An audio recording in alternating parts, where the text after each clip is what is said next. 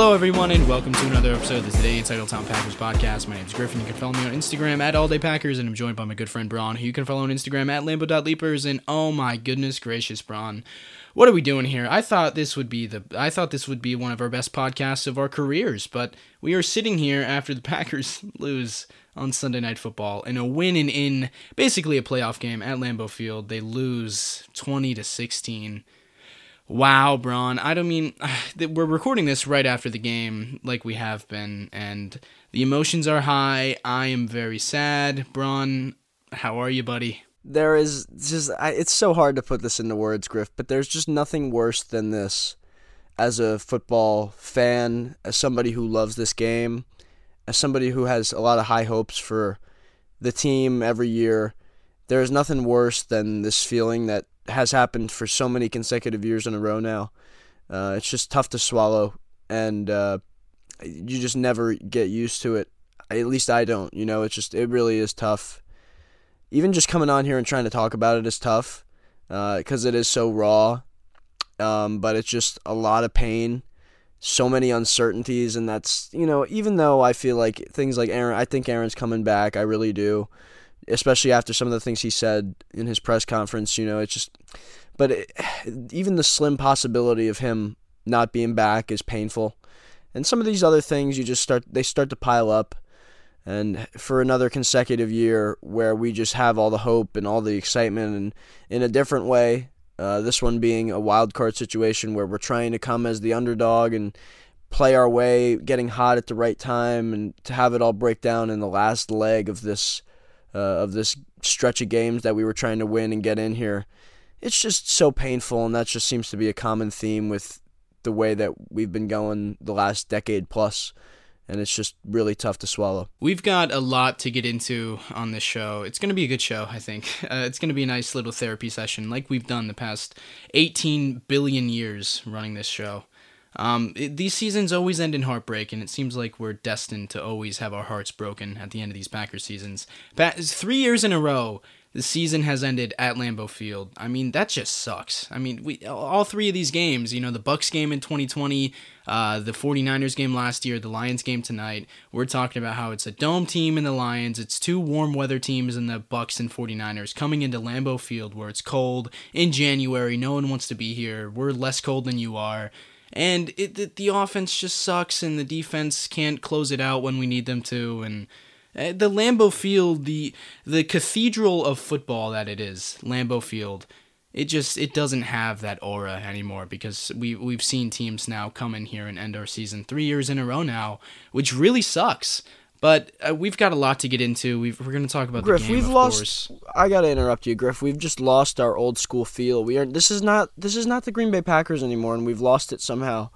through not through Aaron, but through a lot of guys. These young grad. We we've lost some of our best cold weather performers. Davante is gone.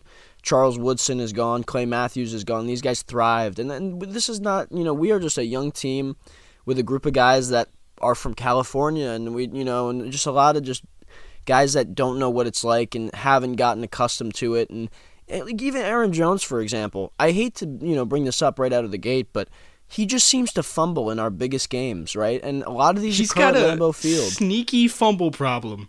Aaron Jones. It's a bad thing, dude. And look, we're driving on at that point in the game. We're driving, trying to score, go up two scores at that point, and we fumble the ball. I mean, this is a common occurrence for him now, and we're sitting here again, looking back on a, on a massive loss, a, practically a playoff loss, and Aaron Jones had a turnover, and it's just like these guys just aren't built for this weather. I don't know what it is. We have to find that because that's supposed to be part of our identity as a football team, as a, as an organization. It's part of the allure of being a Green Bay Packer, but we have lost that entirely. And as much as I try to hope and think that it's going to impact uh, us in a positive way, it continues to not. Even though we saw Jared Goff struggle a little bit at times throughout the game trying to get a grip on the ball, he's wearing gloves, things like that. But it's just we don't take it with our advantage, and we just don't have the personnel anymore, the big bodies, the guys who will fight through the cold, and it's just we don't have it. We just don't have enough talent, and, and guys that are, are going to thrive off that anymore. It's just it's not the same Green Bay Packers group that it once was with with guys like Brett and others that just brought that and instilled that. Yeah, and Aaron used to be the quarterback who he was like the old bear up north. You know, he we went through those stretches in 2012, 13, 14, 15 where he went forever without throwing an interception at Lambeau Field. This is his town, this is his stadium. He's the old bear up north that no one wants to go up there and play and I don't, it feels like we'd lost that too with Rodgers, but um, so much to get into with this game. If we're gonna focus on the on the field um, product, we're gonna talk about Rodgers and you know his, his annual uh, game that he plays with everybody of whether he's gonna retire or not. We both think he's not gonna retire. We're gonna get into why we think that. But to start with the football game that was played tonight, God, the Packers, they win four in a row. They get everyone's hopes up. We think that they're getting hot at the right time. No one wants to play this team in the playoffs. And I feel like tonight, a big part of it was they lost the underdog mentality that they have had these past four weeks against the Bears. You know, we're four and eight. No one thinks we're going to win that game. Um, against the Rams, people did think we were going to win that game. We were favored by seven in that game, I think, but still, no one took this team seriously as a playoff threat. Against Miami, we were ultimate underdogs. Against the Vikings, we were ultimate underdogs.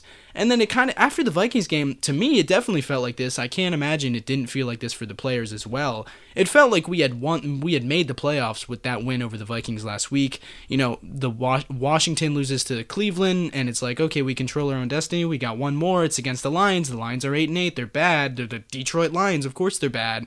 I feel like we lost some of the underdog mentality tonight. Griff, I, I have to be honest with you. I really don't even buy into that much. It's just we just didn't execute well. Like I, I thought the play calling was pretty bad. I thought the the game plan in itself just surprised me in, in a bad way just pathetic effort, I think, and the coaching was pathetic.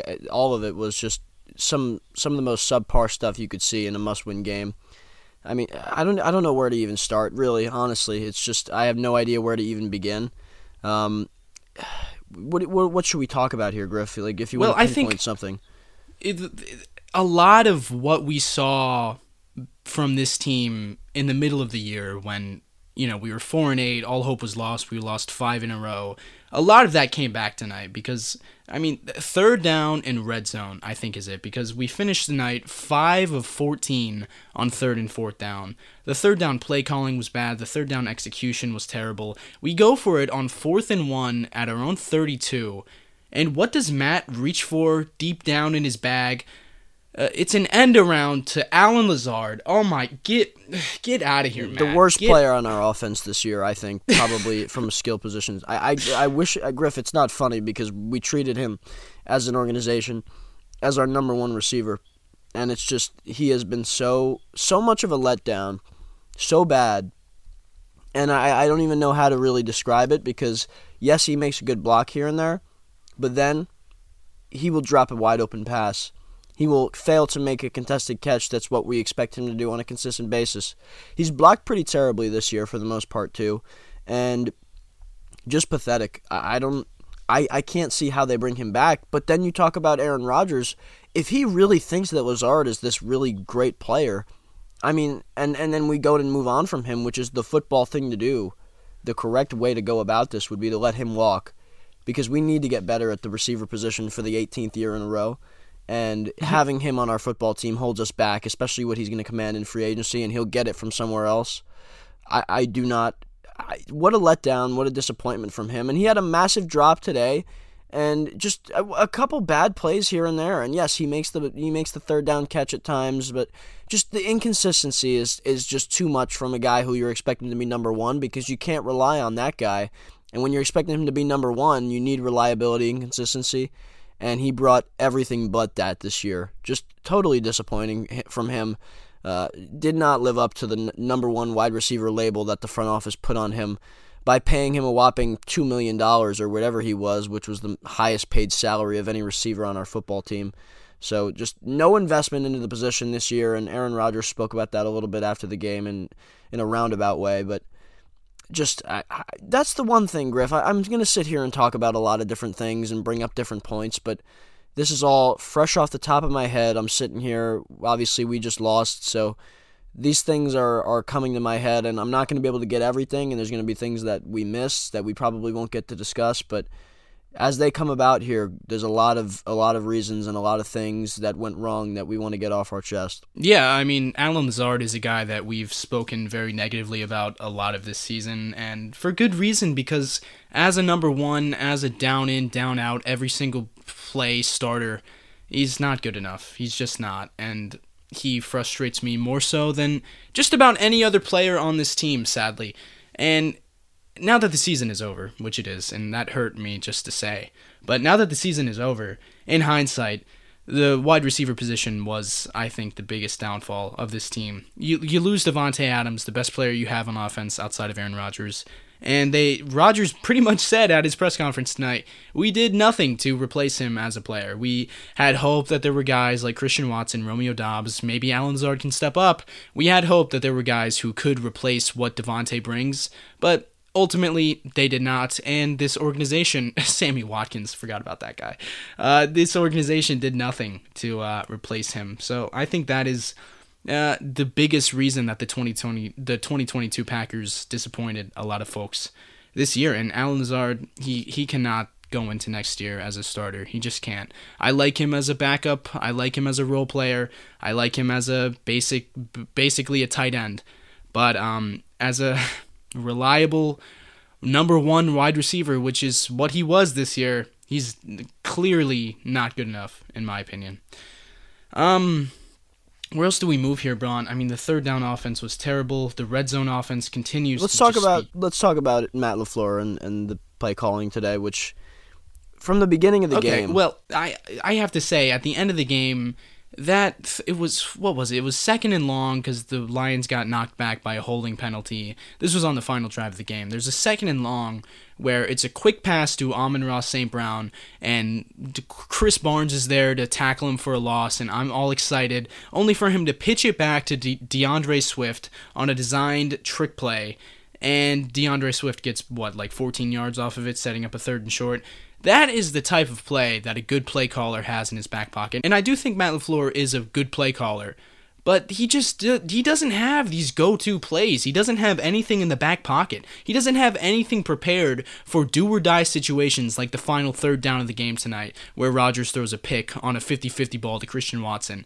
Uh, he doesn't have any. He never has. He, we don't run trick plays. We don't have any creative uh, every every play we run is a staple play of this offense. I, why does Matt LaFleur not have anything in the back pocket? Why do we not have anything ready for these situations? Uh, every time we're in the third and long, gotta have it situation, we just run a play. It's like there's we're not there's no there's no fear from the defense. Lions fans are not afraid of Matt LaFleur calling a really creative, well-designed play in that moment, like we were from Ben Johnson and the Lions. We were afraid of what they were going to pull out of their back pocket. No one's afraid of that with Matt LaFleur because he doesn't have these these back pocket plays. Griff, I just I don't get it because we just had a, a fantastic game where I thought Matt LaFleur maybe had one of his greatest play calling games.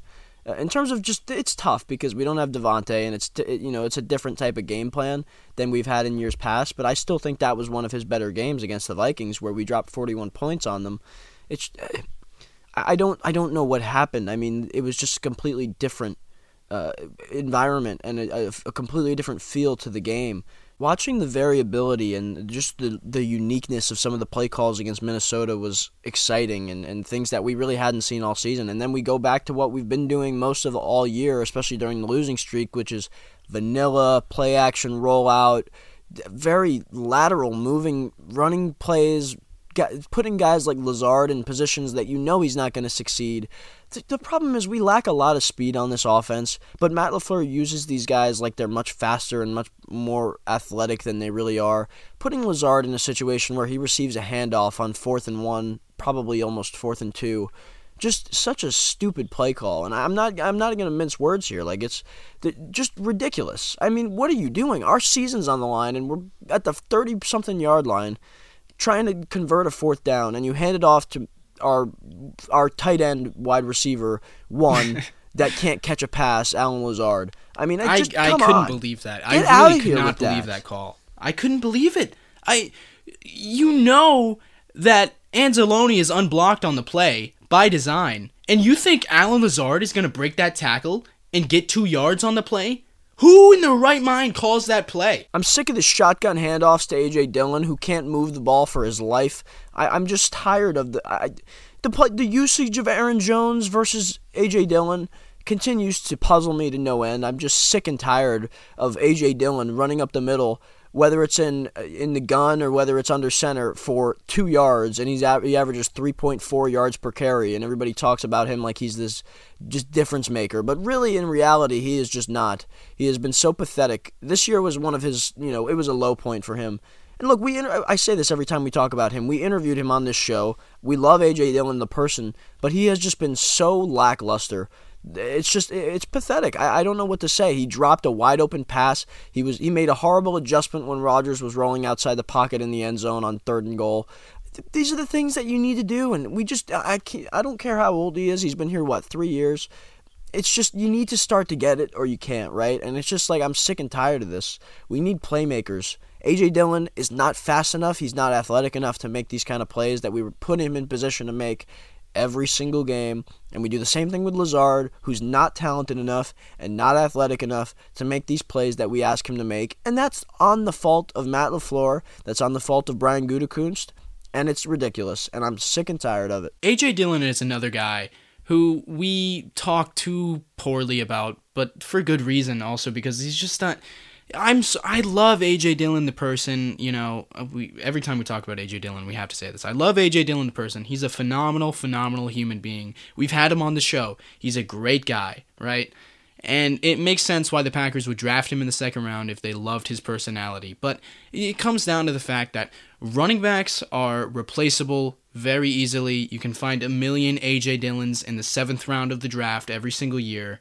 It's he doesn't I don't know why we finished this game with Aaron Jones having 12 carries and AJ Dillon having 9 carries. Why does it have to be a 50-50 split between them? It, why? Why does it feel like we come into these games with the game plan being let's get the ball in AJ Dillon's hands? Why? He doesn't break tackles. He doesn't force ta- he doesn't force missed tackles. He's got big legs. Yes, but he's not running through anybody. He, he goes down on first contact almost every single play. He doesn't, he gets what the offensive line will give him. Aaron Jones is the type of running back that this coaching staff thinks that AJ Dillon is. Aaron Jones creates on his own. Aaron Jones will have a negative two yard carry that he turns into an eight yard carry somehow. He creates he gets more than what is given to him by the offensive line. AJ Dillon doesn't do that. He just doesn't. And I don't know why we have to have him on the field. I mean, early on in the season, going into the year, knowing you you don't have a whole lot of talent at the receiver position. It makes sense that you're going to use, you're going to try and make the identity of your football team these two running backs. But this late in the year, I don't know why Matt LaFleur and this coaching staff would continue to think that's the case because we love the play call of the pony personnel when we have AJ and Aaron both on the field at the same time and it's an RPO where Rodgers has the choice of either handing it off to AJ Dillon or throwing it out wide to Aaron Jones. No matter what we do on that play, and we call that play probably 10 times a game, no matter what choice Aaron, Aaron Rodgers makes, it's a two yard gain at best because the defense knows it's coming. They know how to play it. There's been a blueprint on how to defend that play since the Bucs game in week 3.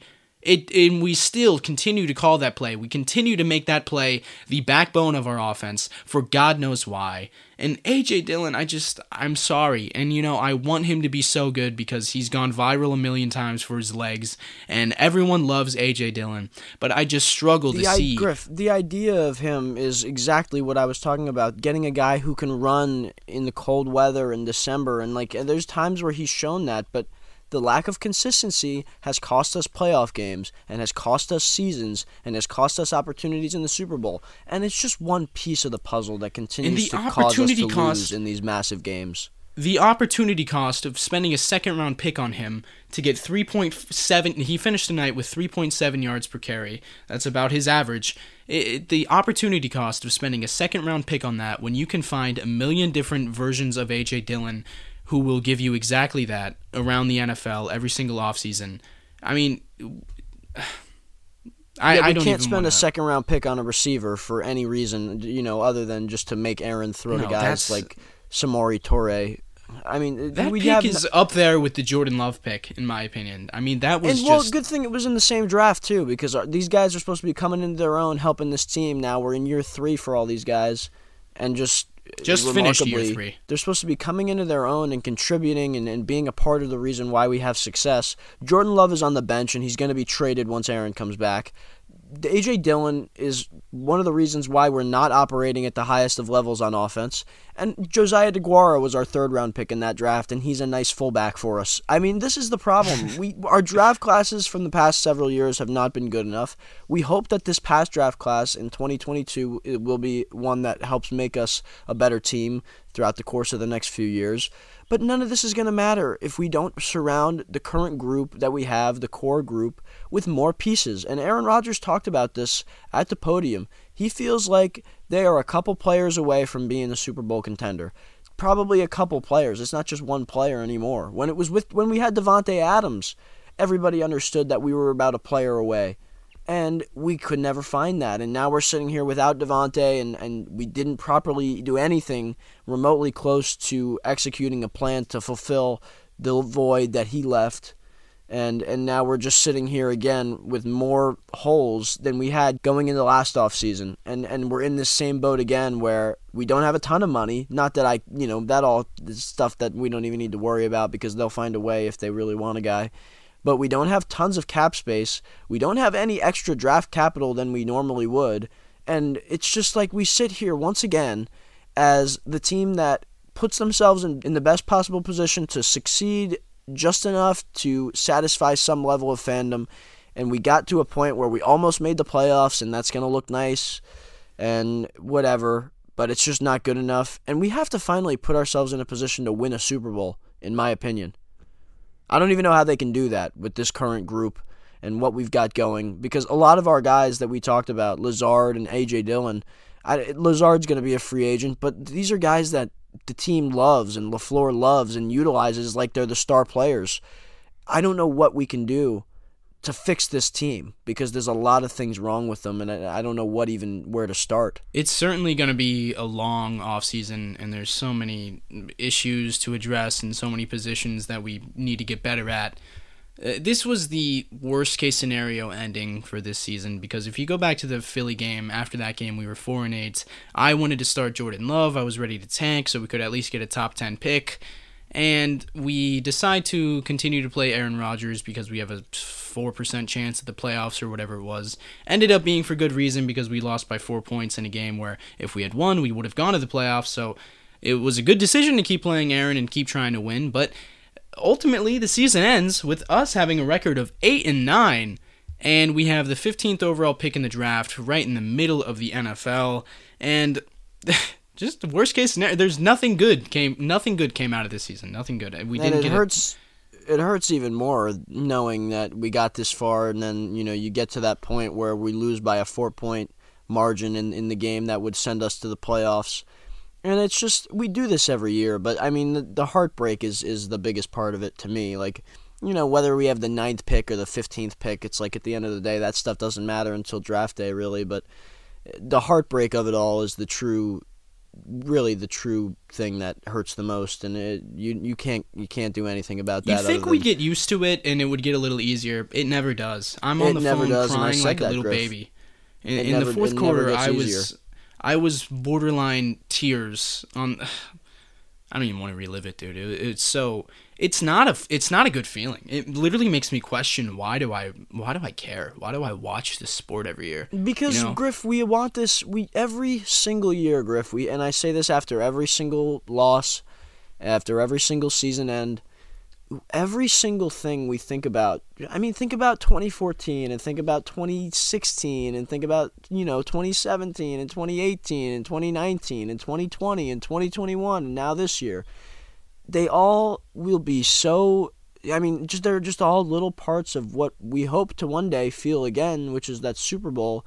Every single dagger in my heart will be one day irrelevant when you feel that that ultimate joy of that Super Bowl and it's just that's that's all you can you know that's all you can hope for and I one day I would love to be a part of another Super Bowl championship Packers team because I was I had that glimpse of it when I was a young I was young at that point.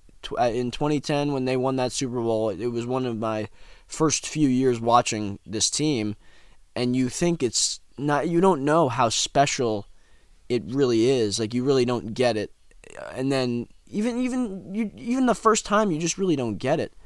And now after what is this now? 12 years? I don't even care. 12 years of of the just the most devastating the, the worst possible. There's no team in the NFL that has had more heartbreak, the most disappointing, devastating, gut-wrenching, heartbreaking losses. There is no team that comes even close to what Green Bay has had to go through that ends their season. And this generation have had to yeah, go through. This generation, There's nothing no close, not even close, and that makes every everyone hurts more because it gets worse and worse. And this is this is another one of those examples how we get to this point where we're on the run and we're going on a run and we're running the table again and here we go. And then it just ends in, in the final moments by a four point loss to a team that is really, you know, that's the Detroit Lions. So, but I say it every year. Who were playing for nothing. We have to hope. They were playing for nothing, and we talked about how that would demoralize them, and it just, none of that mattered. We're sitting here now, and all you can hope for, and this is all we do every year, is we just hope that when we finally one day get to watch Aaron Rodgers hoist that trophy in the air again, you you hope that that lives up to everything that we have gone through from an emotional, mental health, longest tenure of heartbreak standpoint.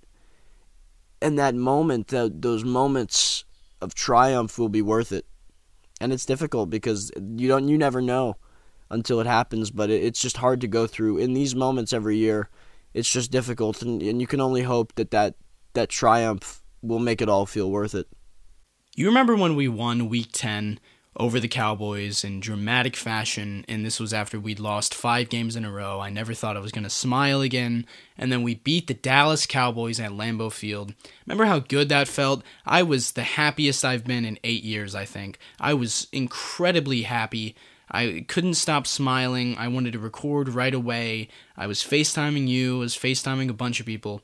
That's what it's going to feel like when we, if we win a Super Bowl especially with Aaron Rodgers, because it's these years and years and years of playoff heartbreak. It's all going to be worth it, maybe, maybe not worth it, but it's all going to be made all the better eh, when we finally get to hoist that trophy. God, it's going to feel good. And Aaron Rodgers is the quarterback who is going to get us there. I mean, a lot of people after after the end of every single season, a lot of people are going to sit here and question whether Rodgers should stick around for the next season. I, he should, obviously. I mean, it's not even a question to me. I, I don't care what Jordan Love looked like in the 10 passes he threw against the Eagles. Maybe if we saw a little bit more of him, I mean, maybe you'd have a reason to think that he's the guy that we should be going with over Rodgers, but uh, for me, there's no question Aaron Rodgers is one of the greatest quarterbacks of all time. He just won two MVPs back to back. He looked good this year. I think I mean his stats dropped off big time and side note, I'm so I'm so in a way I'm happy this season is over because I don't have to sit through another game where the broadcast highlights his stats and talked about how it's the it's career worst in all these different categories. I'm so sick of that because anyone who's watched a Packers game this year knows that Rodgers is still there. He still has it physically. Uh, the stats is a whole different other story of why his stats aren't as good this year. But if you've watched him play quarterback this year, you know he is just as good as he has been these past three seasons. So I have no doubt that he should be the guy if if he's not going to retire, which I don't think he's going to retire, but who knows? If he's not going to retire, he should 100% be the guy moving forward. And if you think it's time to move on from him and move forward with Jordan Love, I don't know what to tell you. I really hate doing this every year, Griff. I mean, I, I hate to have to address this just because we lost a game, you know, and, and their season's over. Now I have to sit here and defend the guy who really has no reason to even be defended. I do not need to sit here and highlight why Aaron Rodgers will and should be the quarterback for this team. This year, if I, I he receives more blame than any other quarterback I've ever experienced or been a part of in the NFL. He has had to deal with so much off the field, on the field, from a development standpoint with our players, and just I I can't imagine how any person who truly thought this thing through this entire season and looked at what we've done and what he did and and watched these games and and looked through every throw how you could sit here and question what he has done or, or what he will be able to do with this group. I sit here and look at the fact that he lost the best receiver that he had ever been a part of playing with and it and now everybody expects him to just what put up the same exact numbers operate the same offense it, it he he lost one of the greatest players in the NFL and people expect him to carry some kind of uh, operation that is anywhere close to that when we didn't improve the offense whatsoever from a personnel standpoint. I, I can't see how anybody could blame him. And then we look at this game in particular. Everybody's going to say, and this is what happens. You look at one game and you say Rodgers choked. Well, we were moving the ball on offense all throughout the entire game. And what happens? Lazard and A.J. Dillon drop balls on the exact same drive missed field goal by Crosby. Not that that mattered. It's just another reason why we didn't have points on the board because Crosby has made really great kicks this year for us. But and then we talked about Lazard, the drop, and and look, AJ, Aaron Jones on the first drive last week drops a, a ball right in his hands that Rodgers floats. This is just this is what's happened this year. Drops, miscommunications, things that are outside Aaron Rodgers' control.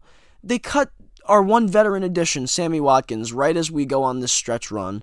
Uh, just who could expect Aaron Rodgers to win another MVP with this supporting cast that really didn't come together until five weeks ago and still is not anything special. I mean, we've got Christian Watson who finally came on, but before that, we had nothing downfield. Our fastest players are not fast. I mean, these, these guys are comparably not anywhere close to, and this is before Christian Watson, obviously, not nothing close to what you would want at the NFL level. And no, none of these guys could get open downfield, and we're expecting Rodgers to throw for 300 yards and three touchdowns. Nobody's getting open. Nobody's able to run. But Robert Tonyan's coming off an ACL. Romeo Doubs is one of our faster guys. Randall Cobb is at the age of 30, whatever he's at. And I still think he's a great player, and I want him back. But none of these guys can move downfield. Christian Watson opened that up. It opened our offense up a little bit. Rodgers was able to do some things a little differently. We saw it tonight with the deep ball to Watson at one point. His main targets just are not good. This needs to change, and I don't know what it's going to take for this front office to finally see that we need more weapons, guys that can actually get open, real, legitimate NFL threats. And we've needed this since Davante was here. We need it even more now that he's gone, and we still haven't addressed it. I am not going to sit here and blame Aaron Rodgers in any way for the way that this season has went and for the way that this game went because has he played his best football? Certainly not. And this was certainly not the kind of football we needed to get a win because if he played better, we might have gotten one. But he is hardly the problem, and it's hardly all on him. And I fully expect him to be back, and I want nothing more than to, to have him return because the only way we're hoisting another Lombardi trophy is with him holding it at the podium at the end of the day. And that's that's really all I have to say and I really don't even want to address this again. I mean, now that we can talk about this stuff with hindsight, you're going into Rodgers' age 39 season and look at his supporting cast. I mean, I know Christian broke out, and Christian is a really promising player, and Romeo's a really promising player too, but he had a drop tonight on a fantastic throw from Aaron oh, Rodgers. Oh my gosh. L- look at what Aaron is playing with here, man. How do you, as your quarterback's getting older, into the final years of his illustrious career, I don't understand how you can go, in, go into a season with this mentality and we haven't talked about the receivers in a long time here because we've been winning games and it hasn't really been a problem with Christian Watson's emergence but I don't know how you go into a season with this group of receivers. It really doesn't make any sense. And think back to March because it's full hindsight mode now. It's full hindsight mode. So think back to March when we traded Davante Braun you were in Florida fun fact sitting right here next to me we trade Davante Adams, and we're looking at the current depth chart at the receiver position, where we have Randall Cobb and Amari Rodgers and Allen oh Lazard, oh and goodness. that's basically it. And we were thinking, well, they're certainly going to sign someone. Julio Jones is going to be a Packer by tomorrow. They're certainly going to draft someone in the first round. They're probably going to draft two players in the first round with both of their picks and someone in the second and third round, maybe. And we were wrong for thinking that. They traded up and drafted Christian Watson. They drafted Romeo Doubs in the fourth round. And that's it. They signed Sammy Watkins. And that was a move that no one was really excited about. And it's a move that didn't work out at all. And I don't know how you have a quarterback like Aaron Rodgers and you're trying to get finally get over the hump and win that second Super Bowl. And you go into his age 39 season with this supporting cast. It makes no sense, dude. None of that makes any sense. How that could have been the game plan for this year. All you have to do is look at the cap numbers next to those guys' names, and none of them pass over $3 million. And that's how you know I mean, none of these guys were getting paid anything, and they had no, they made no investment into the position whatsoever. I don't want to hear anybody talking about how they made a second round pick for Christian Watson. That's a great move, obviously, for us for a future, but this did nothing to help us. It, we, we were in a position where we were fighting for our playoff lives in Week 18 against the Detroit Lions because we relied on a rookie, multiple rookies, including Romeo, to be our main contributors, and Allen Lazard to step into a role that he was never once talented enough to fulfill and you just look at those cap numbers next to those guys' names, and none of them top $3 million, and how can they feel like they address the position? And then people are going to say, well, if Aaron wasn't making $55 million a year, well, you're wrong because he's making $27 million on the cap this year. His cap number is going to be low for the next several years, and nobody wants to talk about that. Nobody wants to talk about that. And that's another issue. That's another issue, right? Like Aaron has done a lot to put this team in a position to add talent and they haven't done it. Aaron knows that they haven't done enough there. And then and then you talk about you look at just look at the offensive line this year that he had to deal with. They had like maybe 24 different starting offensive lines in the 18 games that they 18 weeks of play that they put up. I mean, David's in and out and in and out and in and out, and they have to swap right tackles every single game. And one week it's Yosh, and next week it's it's Zach Tom, and then they've got Runyan, and Josh Myers sucks, and all these guys just suck. and Elton's dealing with the ACL, and then, and then Bill Turner was cut for whatever reason. And I just go back and forth like, what are they thinking? They have no consistency on the offensive line. Then they finally got it, and here we are in Week 18, and Matt LaFleur is still trying to figure out who he wants at right tackle by swapping Nijman out and putting in Tom in the middle of the game. Just pathetic. Put Tom in at the beginning of the game. What are they doing? They did this last week. The lack of consistency is a problem. And it's it a lot of it is Matt LaFleur's indecisiveness. He has a fear that he's gonna I don't know what his he has a fear. He he coaches with fear. I don't know why. I can't explain it. Everything he does, he's afraid to make the wrong decision. And it's cost us. He he he just he just failed. Another one in the game, early in the game. Aaron Jones looks like he converts a third down, and then we have to go for it because he refuses to challenge, which is going to be a difficult challenge. But it's early. If you lose the timeout, it's not going to cost you, right? If, even if you lose that challenge, you lose a timeout, and it's early in the in the game. It's not the second half. Challenge that, and then we go for it. That's when we handed it off to Lazard, which was a like a, like we talked about exactly what you want to do on fourth down. Big brain move. Exactly. So uh, again, I, everything ties back to a. This, there's no one person. Aaron did not play his best ball this year, but I look around this organization and I look around that locker room and I look at the players and, and the coaches and the guys that have had a lot of impact negatively on this football team. And I sit back and say, well, why would I blame the guy who's won four MVPs, who's won us a Super Bowl, who's put us in position every single year to be in contention? Why would I blame him for some of these things that just have nothing to do with him? I don't understand the thought process from anyone doing that. No, and in so many ways tonight was a perfect encapsulation of our season and that I think that that's true in that way as well because Rodgers did not play well tonight. He didn't, you know, he didn't rise to the moment.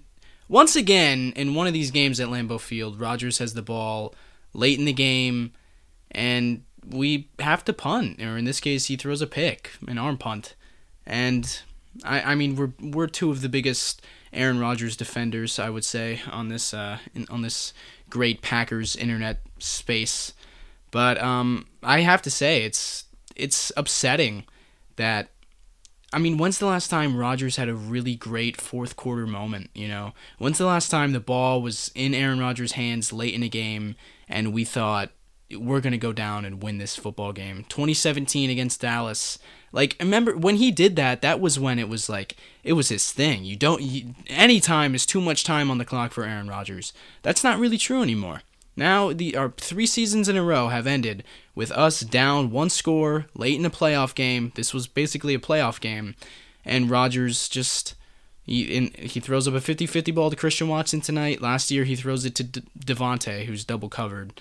You know, it just it sucks that he hasn't been able to put together these uh, great game-winning drives that early on his career he was that was his thing you know? He was known for for being the clutch quarterback that everyone wanted to have late in the game and you never wanted to leave any time on the clock with Rodgers across from you.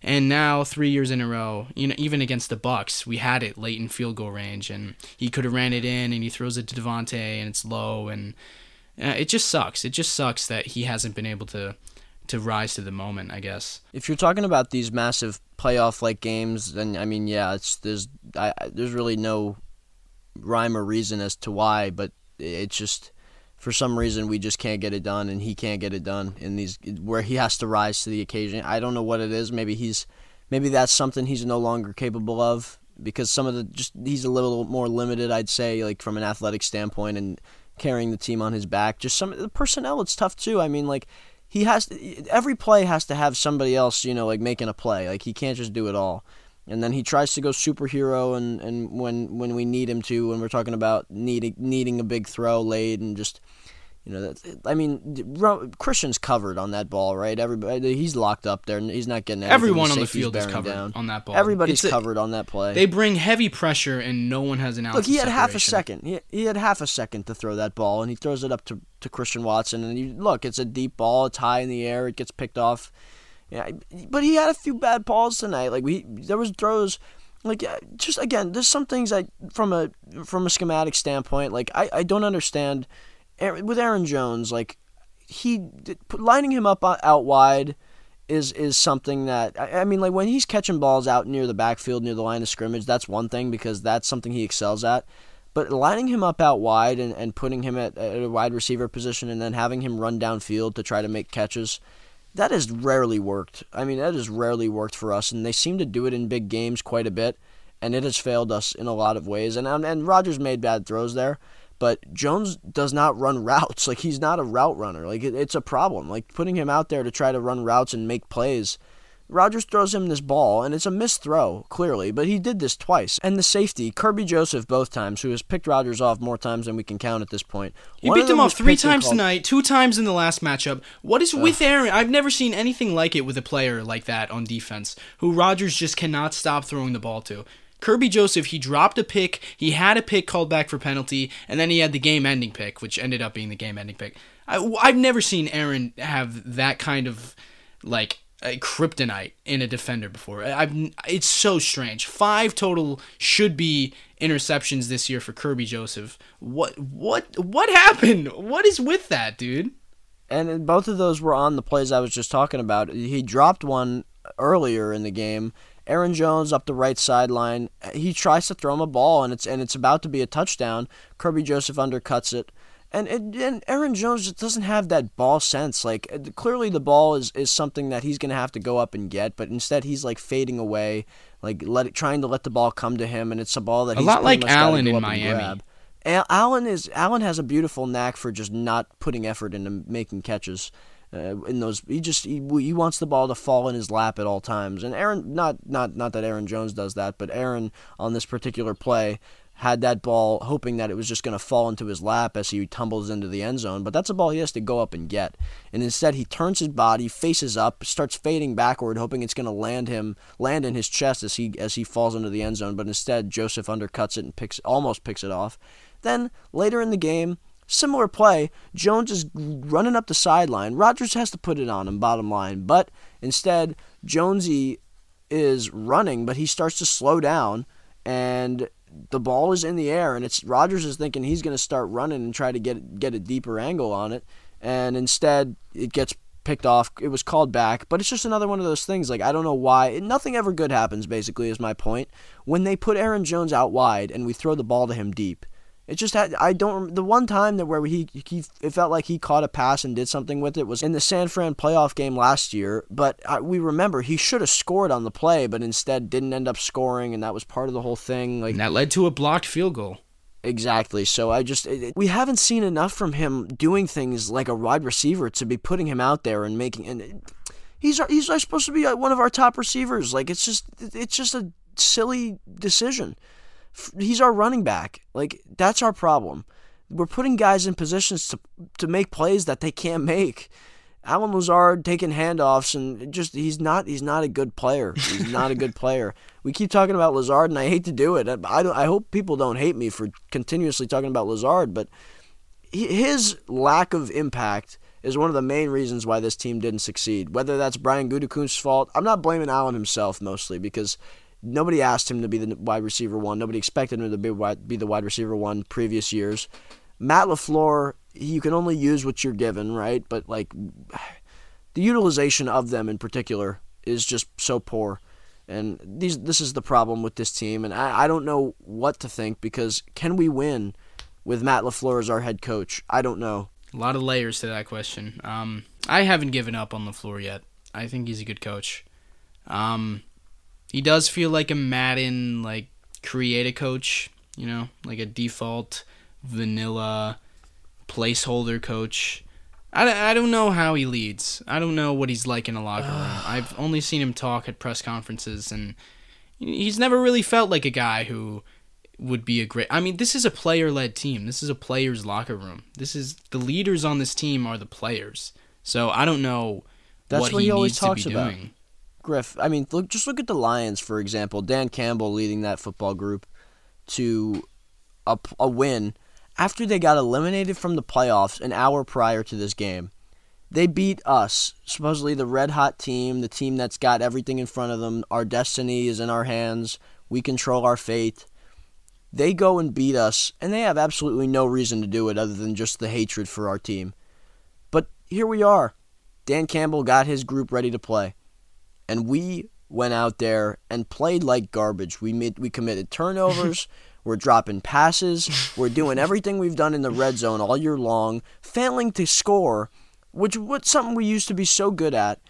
And Matt LaFleur looks like the basic vanilla play caller that he's been all year. And the lat I don't I don't understand the game plan going into this game, deciding to do all this lateral movement as opposed to more downfield stuff in the middle of the field. The lateral movement was that's much more tonight, man. The I guess a guy like Hutchinson and the bootlegs. too. All this stuff in the face of their best player, Hutchinson. You can't name, from an average fan standpoint, you can't name any other guys on that defense than some of these top guys we talk about, like Hutchinson, and some of the guys they got up front, like McNeill. But everything we were doing was right in their face, right to the side of McNeill, right to the side of Hutchinson and I, it, it, makes no sense. I don't know what the game plan thought process was, but you know they're vulnerable in the secondary. And look, we don't have the greatest personnel out there, as I speak about on a consistent basis, but certainly that's something I thought we would look to challenge, and we did not do it. It makes no sense, and I'm sick and tired of the lateral movement when we're supposed to be an offense that has to get the ball downfield. We've got Christian Watson. We made one completion to him. That was a deep, deep shot. We need more. We need more. We need better personnel. We need better play calling. I again, I'll go back to what we did in Minnesota. I thought that was very unique and creative. We did a lot of great things in the running game, the passing game, the play action. In this game, it was all stale. It looked like we've stuff we've done in 2020 and 2021 with guys that aren't as talented and aren't as good. And it, I, I just and the lateral stuff, I will never understand the game plan from this game. Matt LaFleur talked. He said the, he said the moving the moving offensive line that in that moving game he said it just didn't play well, which I've never really you know, heard him say without watching tape that he just thought the, the offensive line didn't play well in the run game. He just thought, and he said, I, he just they didn't play well. But part of it, a it lot too of whiffed like, blocks tonight. A, a lot, lot, of whiffed, blocks. blocks.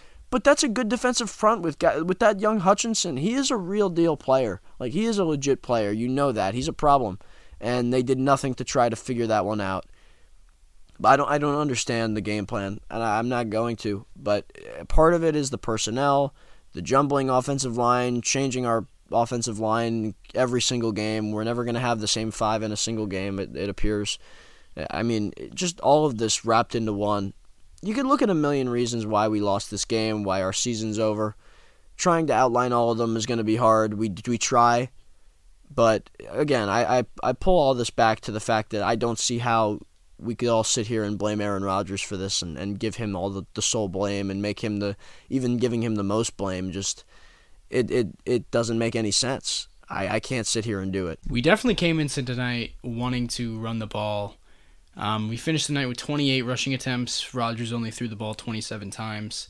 It's not counting the two sacks, but we wanted to run the ball tonight, definitely, and the offensive line just did not play well enough.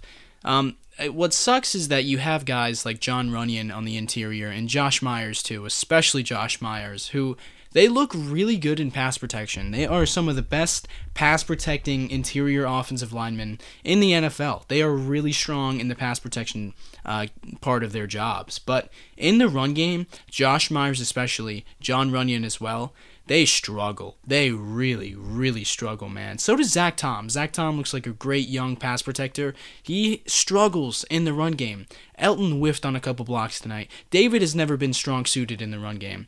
That's what sucks I because we David build this played- team. David played one heck of a game, I thought, tonight.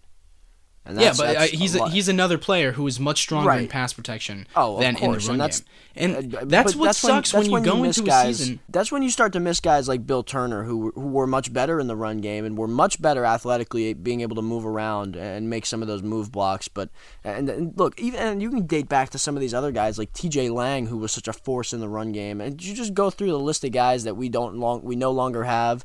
We let walk. We can't find guys that can replace.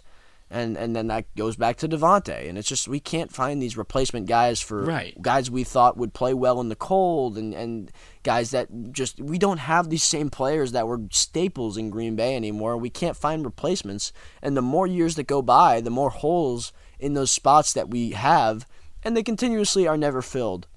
And when Aaron Rodgers eventually leaves, the quarterback position will fall into that same category.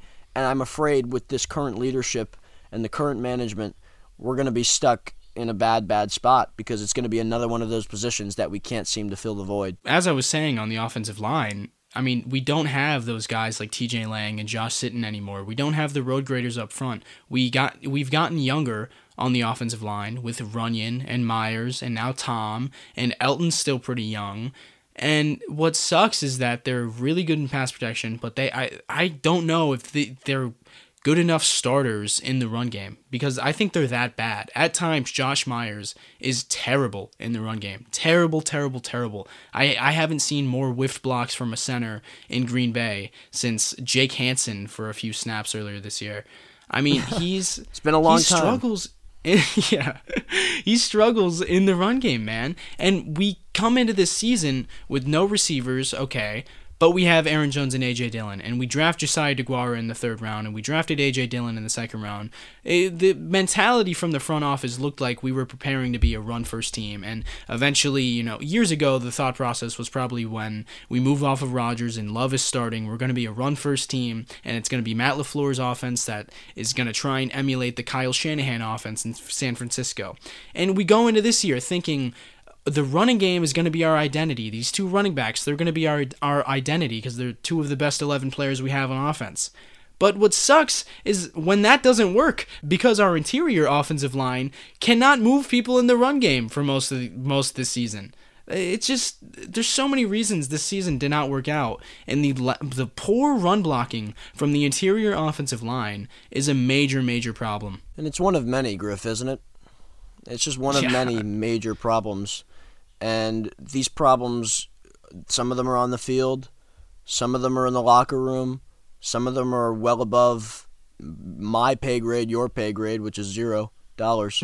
but they are well above our heads, aren't they, Griffin? Those are in some of those front office situations that we look at. And I just sit here and man, it just hurts. It, it hurts as a fan because, and it hurts us, I think, even more so than than these guys in the front office because we have no control. These guys can make changes and they, they get to choose. And at the end of the day, you, you live with the results when you can control some of these things. But we sit here and we talk about what needs to be done and what we want to see and what's going wrong. But all we can do is sit here and talk. And at the end of the day, all our our, our words won't matter if they fall on deaf ears, Griff, and, and that's the problem. Uh, we're we're sitting here and there's nothing we Are can you saying do. Brian's not listening to our show? Brian listens, but he's not really he's not really taking what we have to say into account. And I know that for a fact that Brian listens.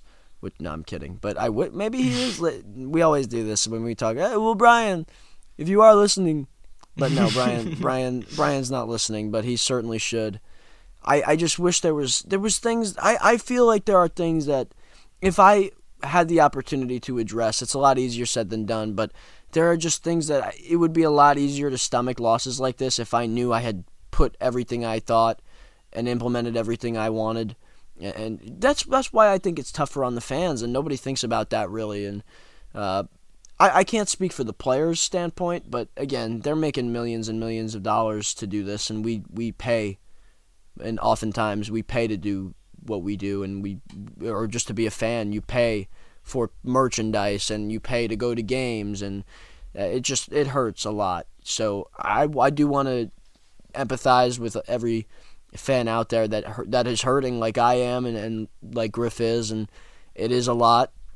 Um, it's difficult, and look, it's I, I say this over and over again. It's it, it all has to mean something even more. It's going to be so worth it uh, when we finally, and I truly believe we will win another Super Bowl with Aaron Rodgers. I truly do, and when that does happen, and hopefully it's next year because th- these get tougher every year, but when that happens, it will be so worth it, and you'll look back and re- think of it all as part of that journey that we got to this point, and now we're sitting here and, and we're we're Super Bowl champions, and one day I want to be able to say that we will be once again. Look, there is no worse feeling than there's no worse anxiety than the Lions getting that 14 yard play on the lateral I talked about earlier from Amon-Ra St. Brown to D'Andre Swift and setting up a third and three at the Green Bay 17.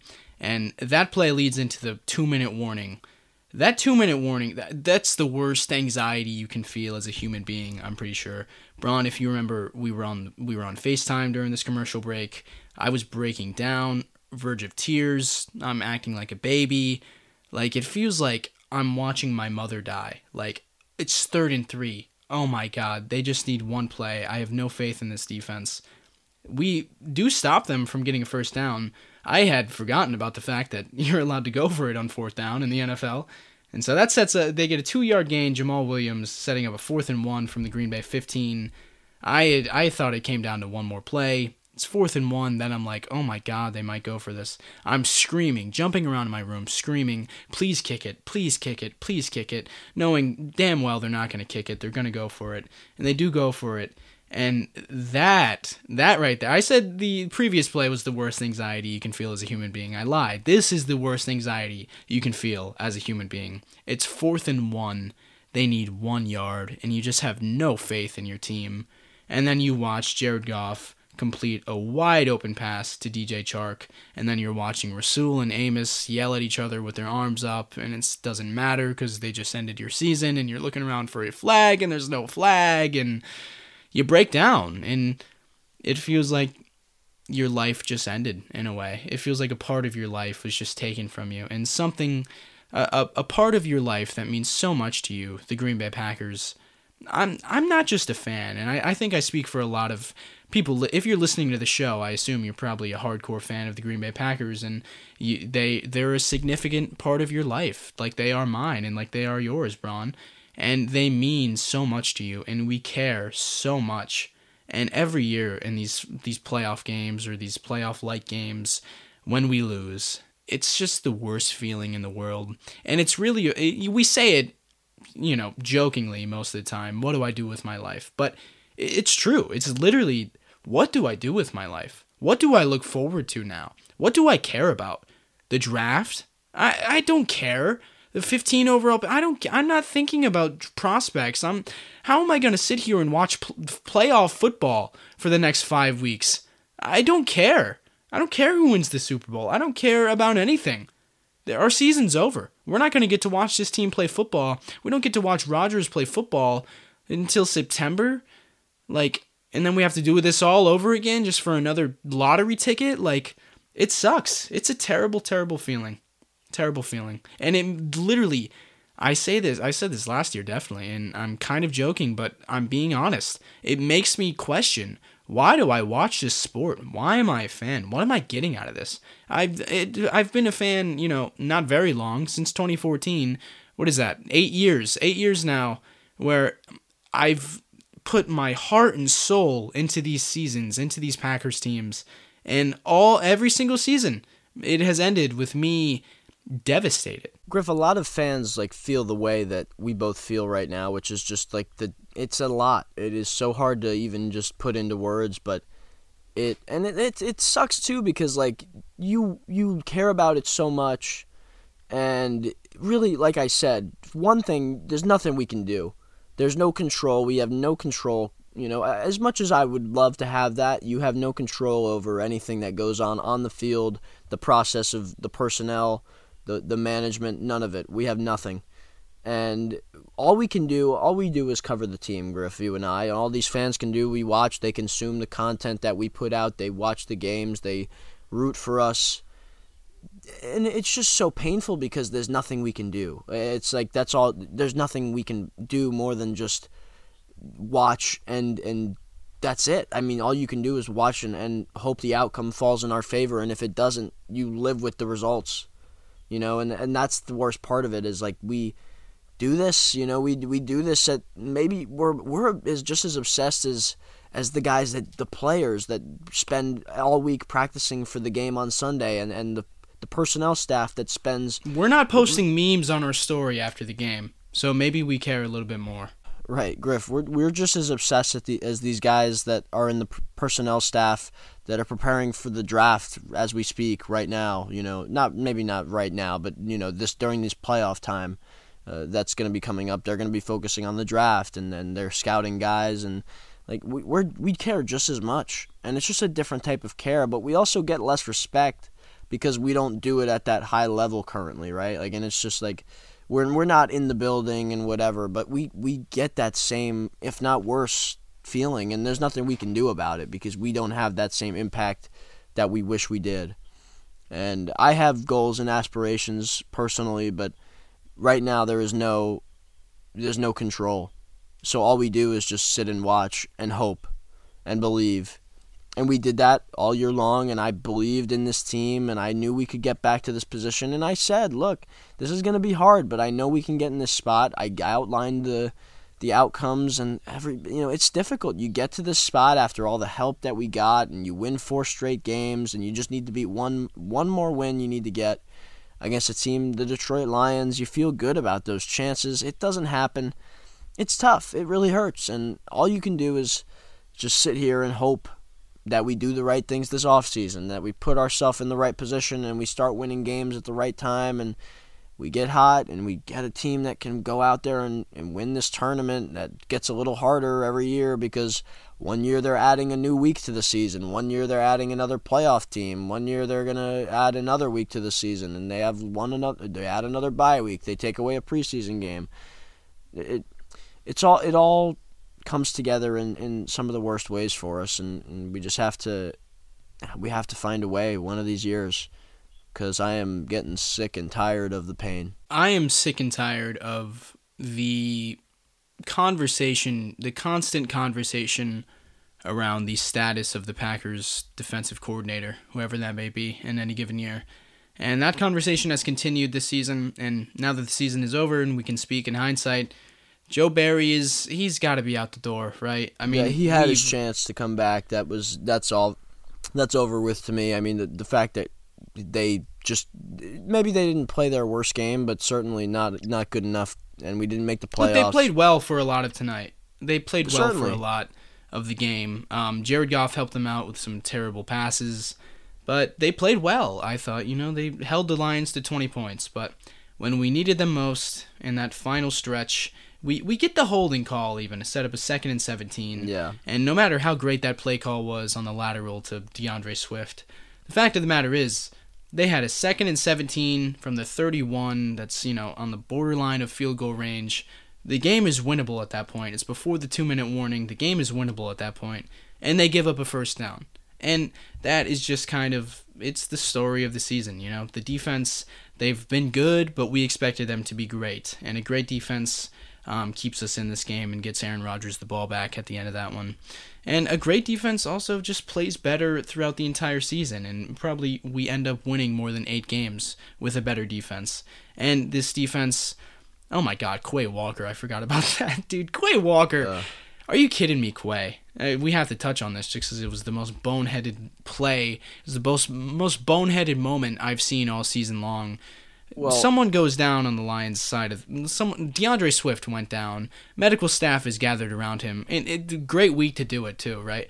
Medical staff is gathered around D'Andre Swift. Someone kind of like moves Quay aside because Quay is like peering in the huddle, and a, a, a trainer from the Lions sideline comes in and kind of like touches Quay to get in there, and Quay then pushes him, and it's a 15 yard penalty. Quay gets ejected and he's crying and it's this is the second time now that he's been ejected for shoving a, a non-player or you know, whatever a, a, person who's not suited up to play that night in this case it was a medical trainer from the Lions sideline and he gets ejected that's twice I've never seen that in my life someone getting he's ejected twice player, in a season Griff. He's the only player in the last 15 years to be ejected twice in a single season. That's hard and to he's do. the only man. player he's certainly the only player in NFL history to shove a non-suited up player twice in a season. I mean, that's look, it's just another one of those reasons why we are not Super Bowl champions and why we're not going to the playoffs. It's just like your first round linebacker shoving guys that are in street clothes is a problem. I don't know how to solve that one. I mean, that's just like that's that not, is a problem. Yeah. That's not a football problem. Like that's just like what is that even? Like this is the stuff that happens to this football team, and the, the reason. I mean, that certainly didn't cost us the game, but it didn't help us, obviously. And this no, that was when the spool of thread started to unravel. That was it. That's like when we lost all our momentum. It felt like. It felt like that was one of the reasons why we sucked in the other weeks. When he did that, that was a big loss. Whenever he, I don't even remember what week he did that. Don't tell me. That I was week care. eight against Buffalo, and what did we I just lost say? De'Vondre Don't tell me. shortly after that, and it was Yeah. a mess. I did just say don't tell me, so thanks anyway. But I, I I'm sick of talking about these losses, Griff. I have to tell you. But in any event, uh, yeah, that that sucked. You know, that was another reason why we lost that game. That was another reason why we didn't win this game. And yeah, and just as every Packers season, there's something stupid, and here's another one where our, our player, our starting first round pick, is shoving guys that don't play. So that's great. And I, and Matt LaFleur, oh, I'm so sick of it. But he's telling him, "Be smart, be smart. Shut up, Matt. It's over. What do you? I mean, what, be smart. Like, thanks. I don't know. Like, what is he supposed to do with that? What do I? What do you do with that? He's already going to get ejected. This is the second. He, he should have put this to bed. I mean, when that happened the first time, you'd think it would never happen again. Clearly, Matt LaFleur didn't do enough, and clearly, Quay just a complete lapse in judgment. If this was any other player, he'd be cut. I don't know if he'll be cut because he's a first round pick, but they've cut guys for much less. Doing that twice in a season, that's something they'd cut a guy for. Absolutely. I don't know what's going to happen. I don't think he'll be cut, but I'm just what a season. What a total epic failure of a season. I have to say, yelling "Be smart" from the sideline after that isn't that such a Madden moment? That's such a you, you get a penalty in Madden, and then it cuts to your default coach yelling "Be smart" on the sideline. Feels like something that Oh, would happen Matt. in a seventh grade basketball game when your kid throws it out of bounds on accident or something. Just it's like it, it, it doesn't feel like something that should be happening in an NFL game. No, I mean that's crazy. It's crazy, but the defense overall, we have to talk about them. Not enough. It, it Griff, not They- enough. Not good enough. just not enough. Simple, simple as that. Not enough. and that's from a look. And we the reason this defense got better is because guys like Jarran Reed, guys like Darnell Savage, who had phenom. I thought both those guys played well tonight, and they've been playing well in the last down the stretch. Darnell had his coming out game after he was benched, and he's been playing well tonight. I thought he played some really good ball, but then there was times where he didn't play well enough. Well, there was one play where he jogged as Amon-Ra St. Brown shifted. He motioned from the right to the left and then back to the right and Darnell was basically walking with him, and Amon-Ra is running, and he gets open on a third down and converts. And it's just like, I mean, like, it's inexplicable stuff. Is that coaching? Is that Darnell? Because he had a good game, but then there's little plays like that. And it's just like there's been an uptick in play from guys. I feel like Rasul, Jaire certainly last week, and he wasn't really. Uh, you didn't hear his name much tonight, so that was that's probably a good sign. Got to go back and watch. I don't know if he got targeted tonight. Honestly. Didn't even I don't I didn't see him get targeted when he made a couple tackles and things like that. The safety play I thought was pretty bad, obviously tonight, but that's something that had been better the past several weeks. Pass rush wasn't good enough tonight. Uh, up front, the linebacker play wasn't good enough either. De'Vondre not playing well enough. But again, I mean, there's plays where um, Adrian Amos is lined up against Amon-Ra, and it's just like, well, that's going to be a problem. And then Amos is on the ground as Amon-Ra converts the first down. It's like I, I don't know what the solution is, but it's probably going to have to not include Joe Barry, just because they need a fresh start. The personnel was too good for this to be the case, and it's almost too little, too late, I'd say, for him. Even though like he may have put things together against the Vikings last week losing this game to me eliminated any op- any possibility that he could uh, return. Just too little, too late, and they need to find somebody that can better utilize these guys. The improvement we've seen from the defense these last few weeks, this winning streak, has been largely only because of turnovers. You know, they've still given up a lot of yardage. It's just been the turnovers. They some what was it like nine turnovers over the past four games or something like that. I mean, that's something that's out of Joe Barry's control for the most part. Turnovers are very noisy. They're not very predictive. They're very they come in bunches, as they say, because they're quite random. Fumbles are quite random. And they got um, zero and there tonight. Were no tur- yeah, zero turnovers tonight. And I feel like if we had gotten a couple turnovers like we have these past four weeks, we probably score more points offensively. We probably win this ball game. But the turnovers vanished tonight because, and this is a defense where if you're not getting the turnovers, then you're giving up yardage, and eventually you're giving up points. And the Lions, they ran the ball really well tonight. They dominated the trenches. I have to say, I'm very impressed with the Lions' offensive line. They just completely. Uh, Kenny Clark was a non-factor on a lot of plays great, tonight. Great they game just, from that group. That's just that's a really strong group that they have in Detroit there with that offensive line. To shut us down like the way they did was impressive for sure. Yep, and I mean the defense, man. It's just what more can you say? Just not enough. Just boneheaded mistakes. Adrian Amos continues to be a problem in pass coverage.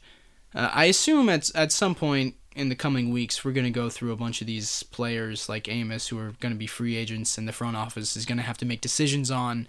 We're going to go through all those guys and talk about whether we think they should be coming back. But Adrian Amos is a guy, Ron, that I think we're both in agreement is probably not going to be wearing green and yellow next year. Yeah, I mean we're going to do a show probably. I I would say Griff, we can probably go through every player and just do a cut, keep, extend kind of thing. You know, look at every player and, and see and evaluate their season. I, I think that's something we need to do. That's something the Packers will do. Matt LaFleur will do that. Mike McCarthy used to do the end of the season meetings and meet with every single player and and have those uh, exit meetings, if you will. And and that maybe that's something we should look into doing, and, and maybe we'll do that next week after we get through. Uh, we'll do another show this coming week, and in the next couple days, we'll we'll do a show where we take your voicemails and emails and we'll go through them for another therapy session. But this was kind of our therapy session where we kind of let you know our feelings and then we'll address everybody else's feelings, all the fans out there, because we're going to get a lot uh, of discussion and a lot of people wanting to get their voices heard. So, um, just again, though, to maybe close this, Griff, and I'll let you finish with your remarks as well, but I certainly, nobody wanted this. Nobody expected us to be in this position, blah, blah, blah. But at the end of the day, still hurts more than anything, and to get this far makes it hurt even more. You know, there's no to me there's not a scenario where you feel like, well, at least they did this or at least they did that. Congratulations, I'm proud of this team. It's never enough unless you come away with the Super Bowl championship, and that's the standard in Green Bay. And no, and we didn't even make the playoffs. It'd be one thing if we lost in the first round of the playoffs, but we didn't even make the playoffs. This no, is the to same. Not, to not finish the job is the most disappointing part, really. So I, I do want to say though I, I I will I, I empathize with everybody out there and I obviously we have our own feelings and, and our own disappointments but uh, we continue to try to bear some of that that you know th- that pain.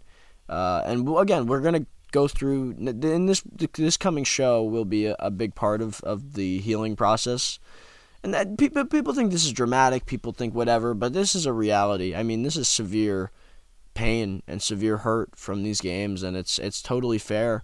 I, I never want people to feel bad about really being disappointed by this team because it is a it, it's a real thing to have all this time and invested and, and hope and belief in something and love for something and to see it not come to fruition is painful and, and there's no shame in that whatsoever.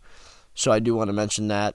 And then I just to close with again, I want to reiterate our desire to see a Super Bowl and, and in hoping that all these moments continuously because now we've done this for four years. This is four years of disappointment, four podcast episodes of pure sadness. But I will say that the more of these we do, the more confident I do feel that one day we will be in a position where I hope it's Aaron Rodgers holding that Lombardi trophy once again. And, and to have that kind of you know looking at the one in 2010 and, and getting to see it eh, hopefully in the in the next year or so I, I would love to get that, and, and I truly do hope and believe that we will. That's what we're all hoping for, right? That's what we're all uh, dreaming of. It's what we all want to see at the end of the day. And hopefully, this was not the last snap of Rodgers' career. Hopefully, you know, we say that we're, we're certain he's going to come back, but we can never be 100% certain. Aaron's a complicated fella, as Mark Murphy once famously said. Um, we don't know for sure. So this, hopefully, this wasn't his last throw as a Packer, ending in an interception. Um, hopefully he's going to be back, which I think Braun and I, both of us, think that he will be.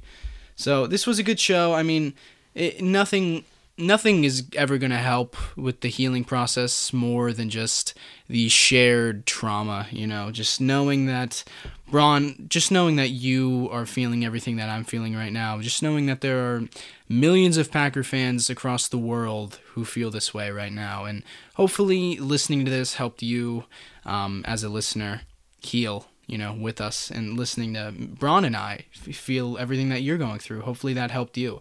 And that's what the point of these shows are. That's what the, that's why we do them, you know. Nothing is going to make the annual heartbreak any easier, but knowing that there are other people who feel the same way that you do. That that's usually what always helps me, you know. So, thank you so much for listening. Thank you so much for spending this time with us. Um, it's been a great season. I think this has been our best season of the podcast so far. Um, it sucks that this is how it ended, but we move on, and as people say, there's always next year. It's true. There is always next year. So we'll be back next season. We'll be back later this week to uh, get your voicemails in. If you want to leave a voicemail, we ask for them on the Instagram stories. We've it's been like an hour and we've already gotten a handful. So if you want to leave a voicemail, you can call the number 920-430-0711. If you would like to email us, you can email us at todayintitletown at gmail.com. And we'll be going through those on the next podcast, which will be out later this week.